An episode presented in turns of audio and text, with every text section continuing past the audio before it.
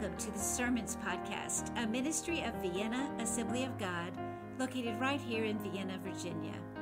We're so glad you've joined us today. Hope you enjoy today's sermon.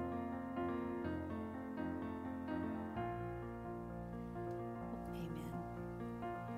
The endurance of love. We are going to go back to the love chapter today and read about the characteristics of love once more. And what stands out quite a bit is this one it's endurance. And so we're going to be in 1 Corinthians chapter 13 and we're going to read verses 4 through 13 if you want to open your scripture to that place. I know that many of you have sent me um, snippets where either you're hearing this being said in lots of different places. And I know that even our kids are learning this reality. I had our, my grandson Michael with me in the car the other day, and he just called out, These three remain faith, hope, and love. And I am so thankful that we're getting that message that these three remain. The issue is the endurance factor here. Amen. And so we're going to read that and then talk about the endurance of love. So if you're ready, let's look at verse 4, 1 Corinthians chapter 13. Love is patient and kind. Love is not jealous or boastful or proud or rude. It does not demand its own way. It is not irritable and it keeps no record of being wronged. It does not rejoice about injustice, but rejoices whenever the truth wins out. Love never gives up, never loses faith, is always hopeful, and endures through every circumstance. Prophecy and speaking in unknown languages and special knowledge will become useless, but love will last forever. Now, our knowledge is partial and incomplete. And even the gift of prophecy reveals only part of the whole picture. But when the time of perfection comes, these partial things will become useless. When I was a child, I spoke and thought and reasoned as a child. But when I grew up, I put away childish things. Now we see things imperfectly, like puzzling reflections in a mirror. But then we will see everything with perfect clarity. Wow. All that I know now is partial and incomplete, but then I will know everything completely, just as God knows me completely. These things will last forever faith, hope, and love. And the greatest of these is love. This is the word of the Lord. Father, thank you for your anointing and presence that is here today. I pray for favor now as this word goes forward, that you would anoint our hearts to receive the word, that it would be good seed planted in good soil and bring forth good fruit. In Jesus' name. Amen. Amen. So, verse 7 said, Love endures through every circumstance. And then verse 8 said, Love will last forever. We're going to ex- explore this trait of endurance a moment and think about the promise of God's enduring love and the hope that we can grow in enduring love. Now, endurance as a trait. I think it's a trait that we would all like to have, and yet perhaps would prefer not to need. like for myself, I don't want to have to endure anything. I just want things to be hunky dory and not have this sense of having to endure it. But there are some personalities that they actually enjoy testing their endurance. For example, people like my husband who used to run ultra marathons. Now he's sitting here, and I didn't tell him I was going to pick on him. Sorry. But this is a reality. What is an ultra marathon? It is a race of more than marathon length, which is 26.2 miles. Most ultra marathons are run on trails and mountainous terrain rather than paved roads. Um, this last weekend was one of the ones that he really enjoyed that had to be canceled because of the pandemic. It, its name might give you a little clue into this culture. It's called Mountain Masochist. All right. Uh, but he participated in several 50K and 50 mile runs. There are even more extreme endurance tests out there, though, if you're interested. There's 100 milers, triathlons, multi day events, even multi month events like hiking the Appalachian Trail or biking across the country. So, our friend Don Webb, he accomplished both of those feats. But the endurance community has been shut down in 2020 by the pandemic, at least the organized events but that is bound to return. Now, my husband Craig, he still maintains a regular exercise schedule, but he's not currently in training for an ultra or a marathon. But here's the deal if you're going to do one of those, if you're going to participate in an endurance event, there has to be preparation and training. Our bodies require conditioning in order to tackle longer distances, longer times of running, altitude gain and descent, etc. In other words, our human frailty, in our human frailty, endurance is something we have to build up we engage in practices and routines that build muscle, expand our lung capacity, decrease our resting heart rate, and improve our conditioning so that we can endure. Does this apply, that general principle, does that apply to living love? Does Scripture suggest? that we might have to put in some reps if we are going to experience the endurance of love. I think we logically and intellectually get it that, yeah, of course, we're not going to just magically be able to flip a switch and then become enduring lovers. And yet, I want to ask us today are you practicing love? Are you working those muscles? Are you switching up your routine in order to improve your conditioning for living love? This is a long haul commitment, and it is what Jesus has demanded of us. It is not enough to mentally assent to Christ's words Love the Lord your God with all your heart, soul, mind, and strength, and love your neighbor as yourself. What are you doing today that builds your endurance in loving God and loving others? I hope you've been paying attention to the 40 Days of Love uh, messages that are coming to you every weekday. That is a an element of this practice. And I want to encourage you let's do that together to build up enduring love. So let's look at this passage of scripture and see what the text helps us understand from this. I am impressed with this in verse 8. Prophecy and speaking in unknown languages and special knowledge will become useless, but love will last forever. And then verse 9, now our knowledge is partial and incomplete. While I was writing this this last week, I was said, can somebody say amen?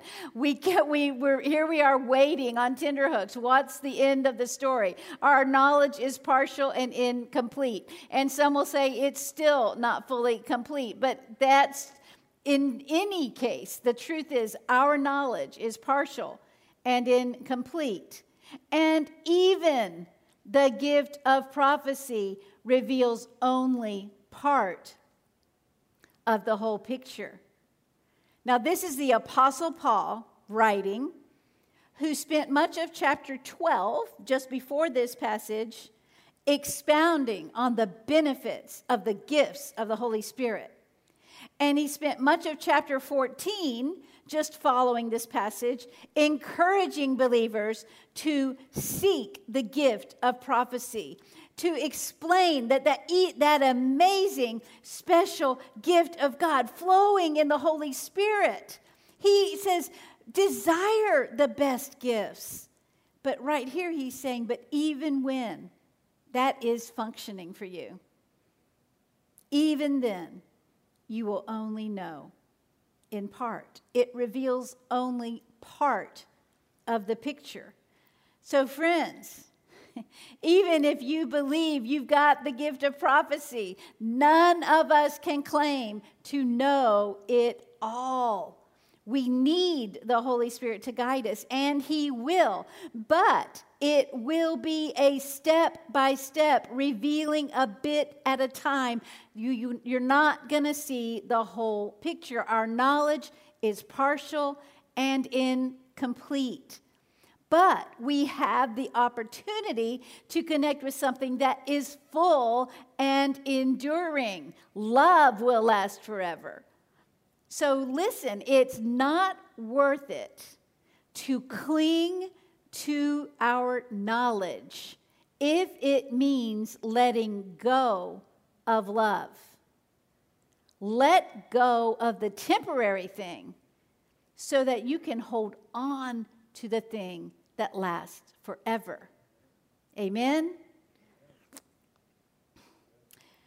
But when the time of perfection comes, these partial things will become useless. I, mean, sometimes we don't like to ever think that anything becomes useless. Uh, we are doing some purging here, and there are some things that it's time to say they have outlived their usefulness.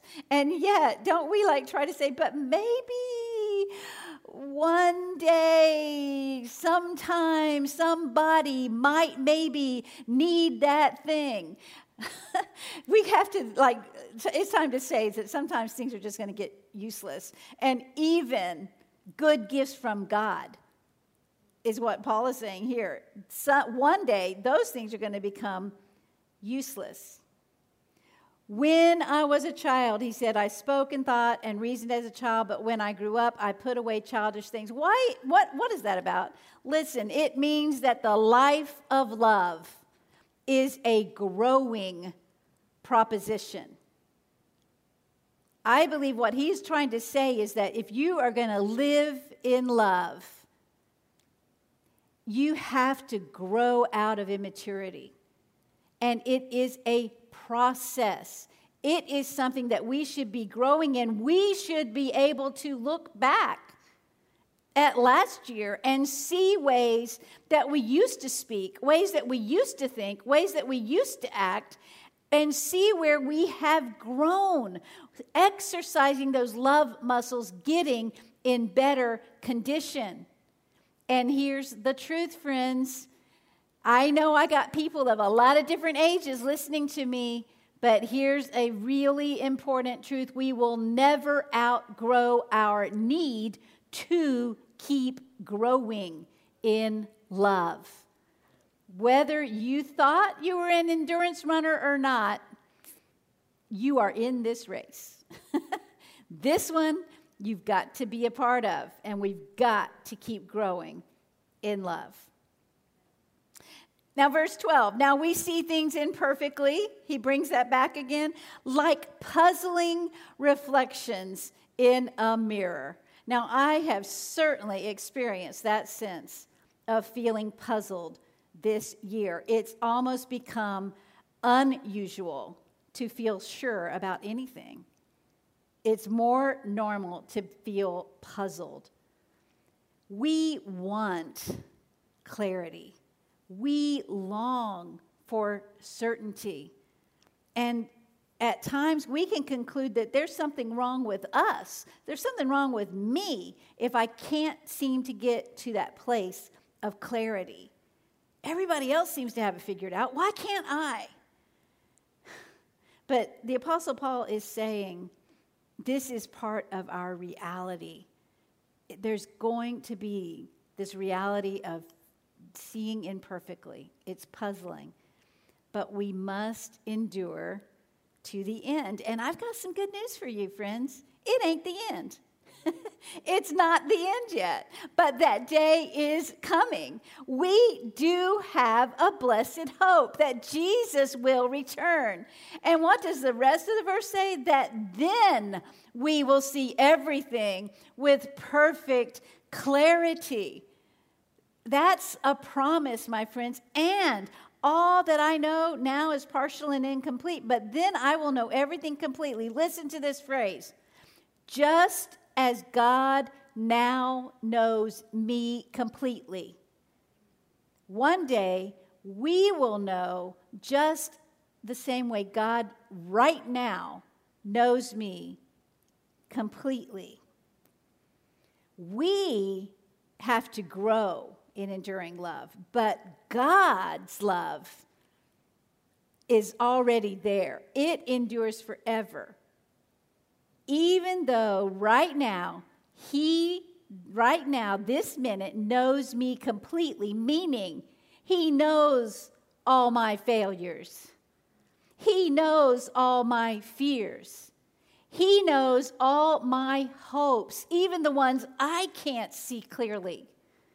He knows me through and through. He sees the dark nights and the hidden desires. He knows my frailty and my brokenness, and He loves me. He knows you through and through completely, and He loves you through and through completely. His love endures forever. I love how verse 7 captures the faith, hope, and love. Uh, you know, we've been on verse 13 all year long, but verse 7 has it too. Love never gives up, love never loses faith, is always hopeful. Friends, we are called to this. We serve a God whose very essence is defined as love. God is love. We read the story a couple of weeks ago where the army of Jehoshaphat was led by the praise team, singing out, Give thanks to the Lord. His faithful love, what? Endures forever. Friend, God is on the throne. He is not wringing his hands at this moment. He is not puzzled or defeated or tempted to give up. He is holy. He is almighty. He is omnipotent, all powerful. He is omniscient, all knowing. He is transcendent. He is faithful. Love endures forever. He is almighty. He is good. He is wise. He is El Shaddai, the all sufficient one. He is Jehovah Shalom, the Lord our peace. He is the Lord our peace. His faithful love endures forever. he is El Roi, the God who sees me. He is Jehovah Jireh, the God who provides. He is Jehovah Nissi, the Lord our banner. Whose side are we on? We are on the Lord's side. His faithful love endures forever. He is El Elyon, the God Most High. He is Yahweh, the great I am. He is Adonai, Lord and Master, and his faithful love endures forever. He has not rescinded his expectations of his people. We, as the people of God, are called to love. We are promised that those who endure to the end will receive a crown of life. Endurance can feel like a constant struggle, endless effort, teeth gritting, and temptation wrestling, and back breaking work. But love endures forever. Now, friends, look, things that we build do not endure forever.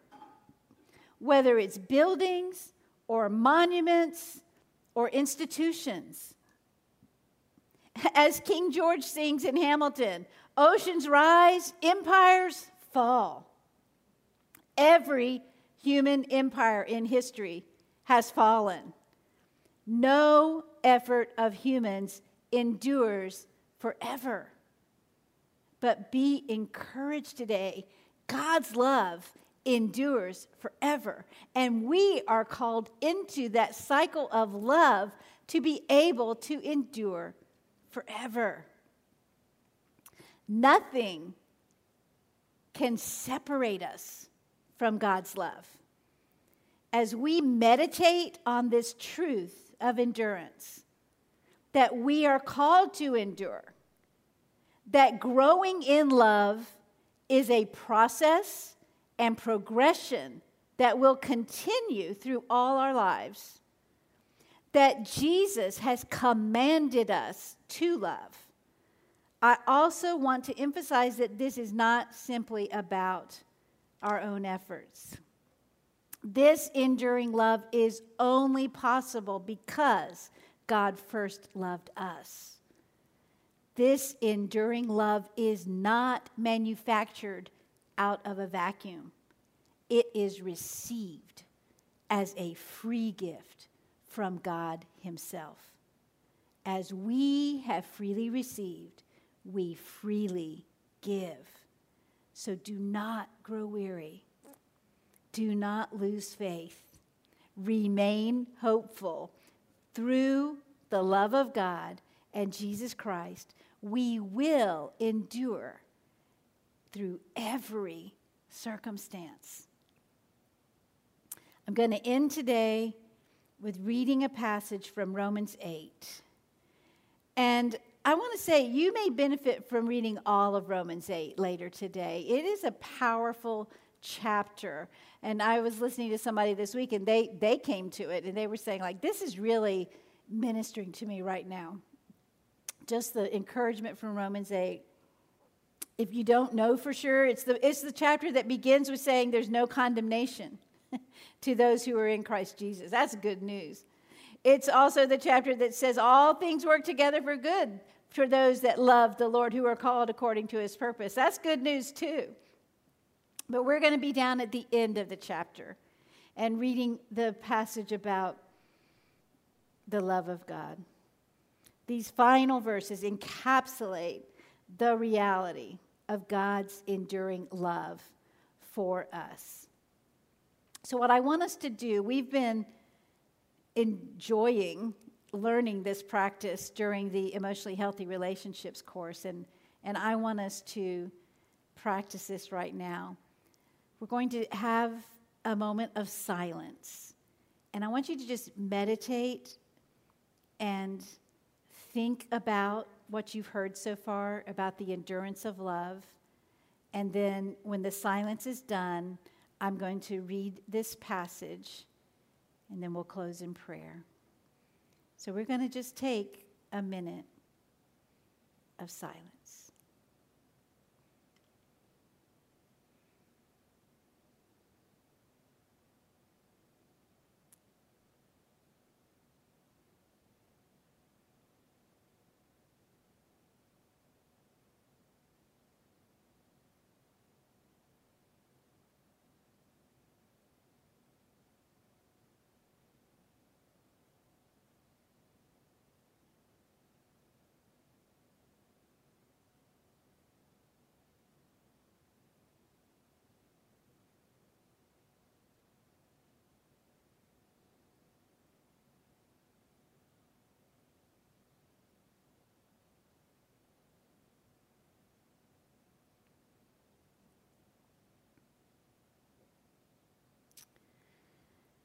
Romans 8, beginning at verse 31. What shall we say about such wonderful things as these? If God is for us, who can ever be against us? Since he did not spare even his own son, but gave him up for us all won't He also give us everything else? Who dares accuse us, whom God has chosen for His own?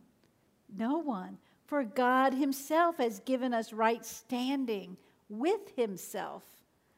Who then will condemn us? No one. For Christ Jesus died for us and was raised to life for us and he is sitting in the place of honor at God's right hand, pleading for us. Can anything ever separate us from Christ's love? Does it mean he no longer loves us if we have trouble or calamity or are persecuted or hungry or destitute or in danger or threatened with death? As the scriptures say, for your sake we are killed every day, we are being slaughtered like sheep. No. Despite all these things, overwhelming victory is ours through Christ who loved us. And I am convinced that nothing can ever separate us from God's love neither death nor life, neither angels nor demons, neither our fears for today nor our worries about tomorrow, not even the powers of hell can separate us from God's love. No power in the sky above or in the earth below, indeed, nothing in all creation will ever be able to separate us from the love of God that is revealed in Christ Jesus our Lord. Let us pray. Father, thank you for your enduring love. Thank you that it has been given to us in Christ Jesus.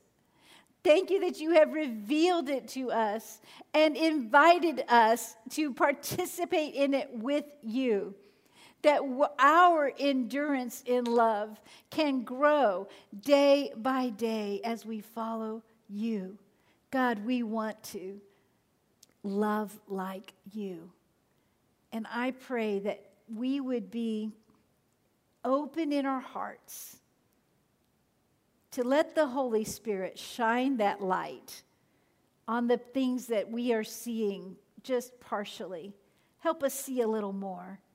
Help us confess when we learn where we've been getting it wrong.